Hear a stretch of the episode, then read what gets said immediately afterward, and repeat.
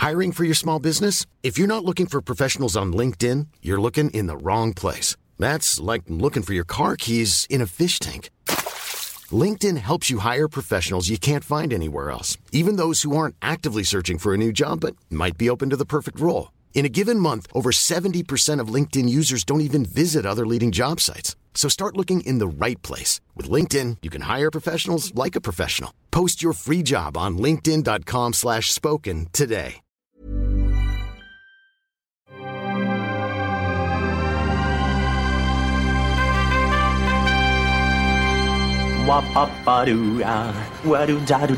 Steven, arrête s'il te plaît, j'ai jamais pu encadrer Michel Legrand. Salut Ciné, votre rendez-vous avec le cinéma, présentement décliné en extra ball, notre format court et intense qui nous permet de mettre en lumière rapidement une série ou un film. En l'occurrence, on vise la seconde catégorie puisqu'on va parler de Triple Frontier, une production Netflix signée JC Chandor. On va en causer avec mes camarades David Honora, salut David. Salut Thomas. Et Perrine Kenson, salut Perrine. Salut Thomas. C'est nos ciné extra ball spécial Triple Frontier et c'est parti. Tu es fou. Enfin, si ça te plaît. Triple Frontier, c'est un film de braquage, donc ça nous raconte comment un groupe de d'ex des forces spéciales américaines s'unissent pour tenter de piquer la cagnotte d'un baron de la drogue et pour assurer cette délicate mission, JC Chandor a réuni un quintet de gueules connues Ben Affleck, Oscar Isaac, Gareth Edlund, Charlie Hunnam et Pedro Pascal. C'est bien ça? J'ai tout bon? Ouais. À peu Bah, près? Il y a tout le monde. Il y a tout le Mm. monde, ils sont tous là. Mais ça vaut quoi alors, Perrine? Bah, là, le casting, là, comme ça, moi, ça, ça c'est Tu C'est signes pas mal. c'est pas mal. C'est pas mal en termes de, de, de- de- purement, hein, de, Oui, de- voilà, artistique. artistique, euh, Évidemment. pur et dur, Ben pas Affleck du tout. mis à part peut-être. Bah, pff, oh, Oh, hein. il a ses moments. Non, mais il a de bons restes en fait. hein. Il y a un Ça va, côté. euh. Ah, il y a plus que des restes d'ailleurs. Il a- il y a un petit peu plus quoi. Non, non, mais après voilà, c'est vrai que c'est- un, c'est un- un- j'allais dire un, quintuor, mais ça se dit ça, un, quintuor, un quintet. ouais. C'est mieux. Un quintet euh, d'acteurs qui, qui, sur le papier, fait un petit peu rêver quand même, parce que chacun euh, représente, enfin, euh, comment dire, très identifié, chacun dans leur, dans leur typologie de film, et même pour plusieurs générations d'une certaine façon. Et c'est assez amusant de les voir se, regrouper autour de ce projet-là, qui est un projet qui a pas mal vécu en réalité, quoi, parce que depuis.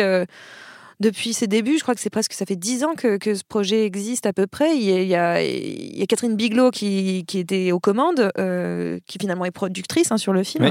coproductrice. Euh, Marc Ball qui est au scénario, euh, qui est aussi coproducteur d'ailleurs. Mais c'est vrai qu'il est passé entre plein de mains ce projet. Il est allé jusqu'à Johnny Depp, Mark Wahlberg. euh, Enfin, on l'a vu passer en- dans pas Ouais. mal, de- même Tom Hanks d'ailleurs, je crois.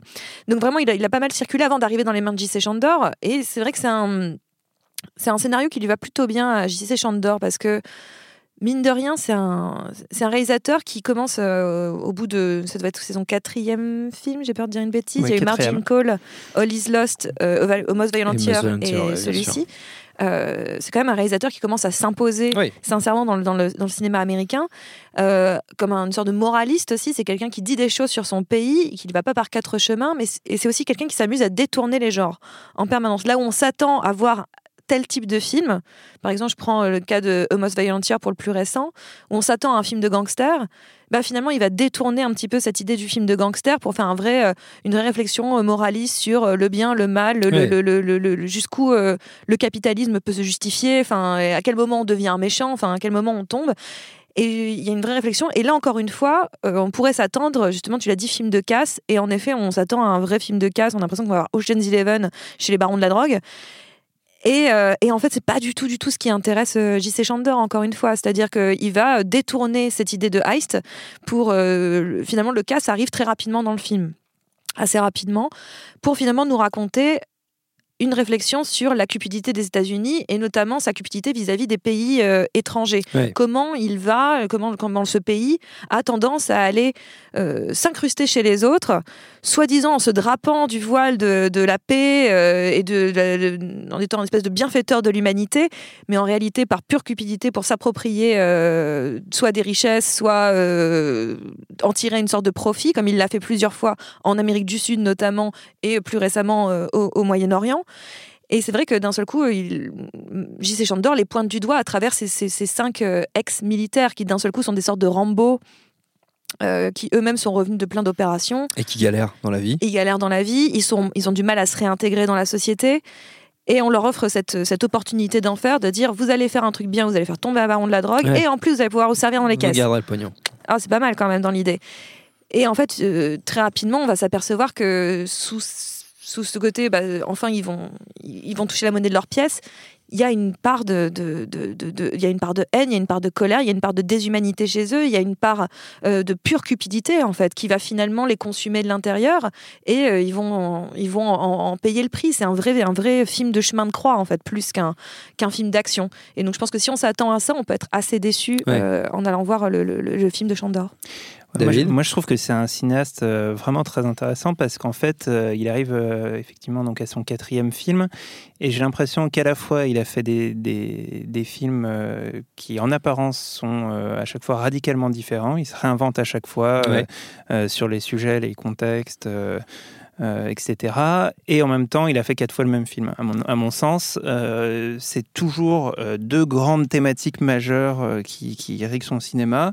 D'une part, le rapport à l'argent. Et, et la, folie que ça engendre chez les gens, notamment dans la, dans la civilisation américaine, et d'autre part la question de, de l'individualisme et de la survie liée à l'individualisme. Euh, dans Margin Call, bah, c'était déjà ce sujet, euh, la, manière dont euh, chacun individuellement va se sortir de, des intrications à la fois financières et politiques au sens politique d'entreprise dans laquelle ils sont fourrés. Hollis Lost, c'est l'histoire bah, d'un navigateur solitaire qui se retrouve tout seul à tenter de, de, de, s'en sortir sur son, sur son petit voilier en bois. Et, et là, euh, dans euh, Triple Frontière, euh, on a ce qui commence comme effectivement un, un film de casse et qui, euh, qui se prolonge dans une sorte de survival dans la, dans la jungle, euh, qui, est, euh, qui est double, c'est-à-dire d'une part, il y a le problème de, bah, on vient de faire un casse, on part avec un énorme pactole et on a peut-être été un peu trop gourmand, et en fait ce, ce pactole, bah, peut-être que c'est ce qui va nous tuer, ou c'est ce qui va nous ralentir, ou c'est ce qui va nous, poser des problèmes, et en fait, bah, il risque de s'amenuiser dans, dans l'affaire.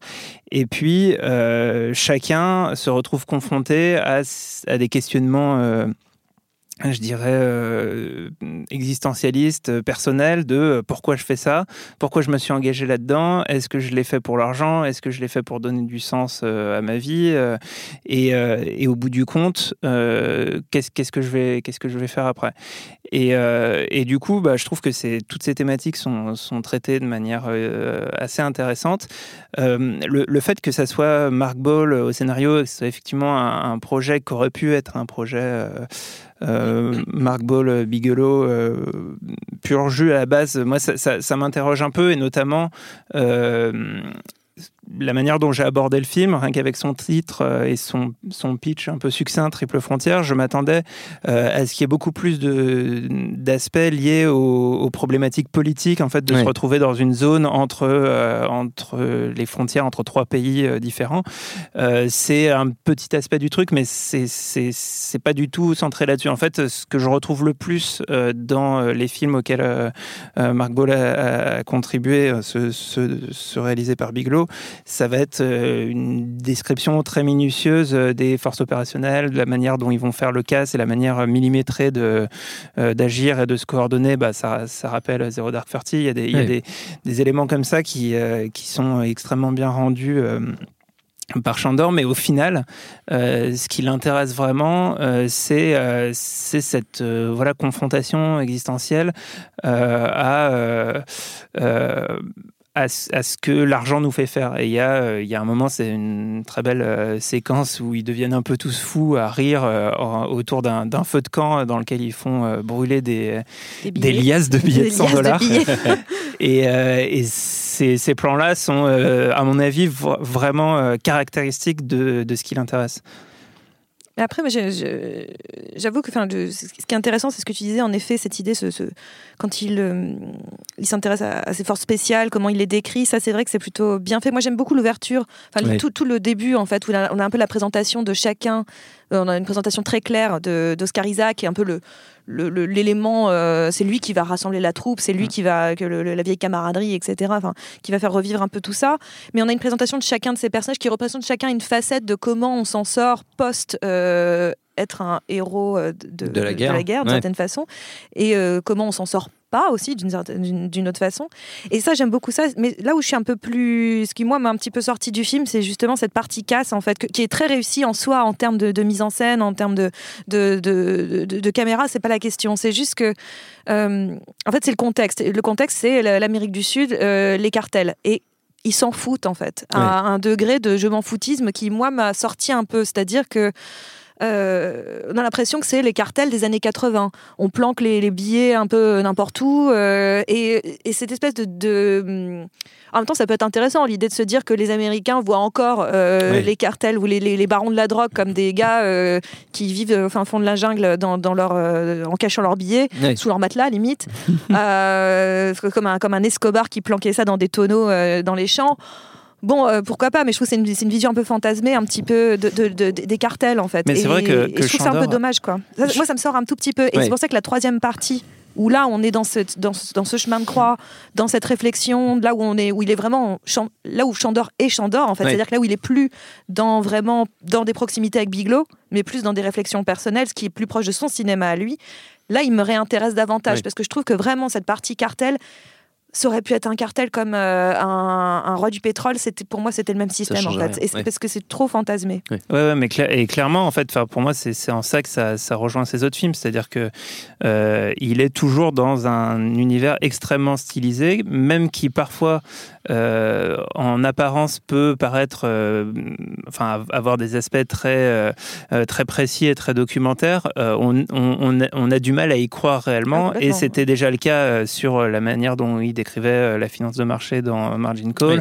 Euh, et même euh, toute l'histoire du bateau avec Robert Redford dans All Is Lost, ou euh, aussi la, la manière, euh, enfin, l'histoire que entrepre- Thomas- entrepreneuriale de. Aux Orientales était beaucoup plus ancré, plus Bah, fortement, je trouve, dans une réalité. En fait, c'est- t'es t'es plus ancré dans la réalité parce que t'as les- il y a les codes du, du survival, etc. Mais, mais le, le film, en permanence, euh, raconte euh, quelque chose de manière métaphorique. Ah bah totalement. Et, et- et du coup, euh, on, est sur, euh, sur ce registre-là. Et, et moi, il y a un truc bah, que tu me disais euh, euh, juste avant qu'on qu'on enregistre et qui me paraît hyper pertinent, c'est la comparaison avec Sorcerer. On est effectivement dans, dans- dans un truc, et d'ailleurs, il y a un peu ce parallèle avec un, un début un peu documentaire où Oui. on présente les différentes parties prenantes avant de rentrer dans, dans quelque chose qui est euh, complètement euh, euh, presque spirituel en fait dans, Oui. dans la, la confrontation alors ça ça va pas du tout euh, jusqu'à ce que Aussi fait loin, euh, Friedkin dans, Chez avec Friedkin. Sorcerer mais mais on a voilà ce, une démarche ce- similaire, en tout cas. exactement la, la démarche est euh, euh, de confronter euh, chacun des personnages à leurs démons personnels et euh, et euh, voilà. Et puis après ça, ça, ça boucle jusqu'à une fin qui euh, en revanche me paraît presque à côté du film. C'est-à-dire qu'on a l'impression que c'est c'est c'est pas la, la bonne fin de ce film là Mm. euh, qui est un petit peu décevante.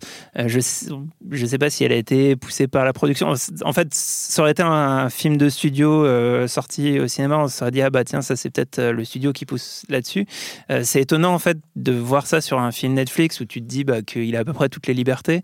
C'est c'est une fin que je trouve très convenue, euh, Ouais. très un peu une pseudo feel good euh, qui n'a à mon Ouais. sens aucun rapport avec ce qui, ce qui nous Bah, a été pour moi, elle est raconté autant avant. à côté de la plaque que cette histoire de, de cartel, en fait. C'est-à-dire qu'à un moment donné, euh, cette fin-là, euh, comme la description du, du, du- du monde des cartels, euh, euh, je, me, je me place pas en experte absolue des cartels, mais c'est juste qu'en soi. mais euh, Si, on a bien compris Mais que. T'as vu pas mal de saisons de Narcos, J'ai vu ça, pas mal de saisons de Ah, Narcos. j'ai des ça vaut bien un doctorat sur le J'ai des copains en Colombie. J'ai et des- voilà. Je ne parlerai pas de. Je ne parlerai pas de ma vie personnelle, mais bon, voilà. ça, de pourrait incriminé. Euh, mais non, non, mais le- le- le- l'idée c'est que voilà, on- mais c'est encore une fois, ouais, il y, a- y a une sorte de décalage où en fait cette absence de, de, de- de réalité, mais il y a un côté conte en fait. Oui. c'est ça Ouais, aussi, c'est-à-dire qu'il est vraiment dans un conte moral, un conte moral vraiment. Il est juste en train de nous faire une leçon Oui. sur euh, les dangers de cette cette cette cette, euh, cette cupidité, les dangers euh, et surtout le, le- les faux prétextes qu'on se met pour justifier ça en fait Clairement. qui sont presque plus dangereux Hmm. que la cupidité Que elle-même. C'est-à-dire que de dire, d'y aller franco en disant, bah non, je veux la thune, C'est très honnête au moins. Oui. Mais là, il est plutôt en train de dire non, parce qu'on a des principes. Et tel. mais non, vos principes, c'est rien du tout, c'est de la flotte en fait. Et je trouve que c'est ça, c'est c'est là, c'est là la force de, de Chandor. Et, euh, et c'est vrai que voilà, moi, c'est juste cette fin aussi un petit peu genre, mais en même temps, ça va bien avec l'idée du conte. Oui. Mais euh, elle tombe un peu comme un cheveu sur la Elle soupe. tombe un peu à plat. C'est un peu la soupasse. Mais sinon, c'est pas, c'est pas mal. C'est pas mal et c'est à voir sur Netflix. Frontiron l'a dit merci à tous les deux. Merci à Solène à la technique minge.audio pour toutes les infos utiles. On vous dit à très vite. Je préfère partir plutôt que d'entendre ça, plutôt que d'être sourd. Binge.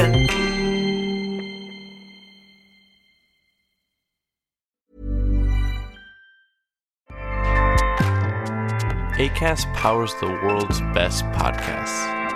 Here's a show that we recommend. Hi, I'm Jesse Cruikshank. Jesse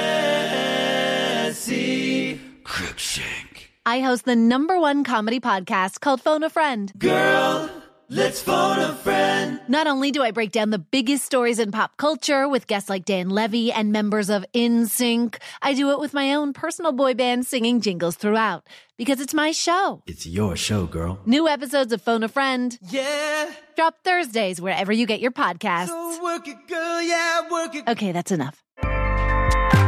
ACAST helps creators launch, grow, and monetize their podcasts everywhere. ACAST.com.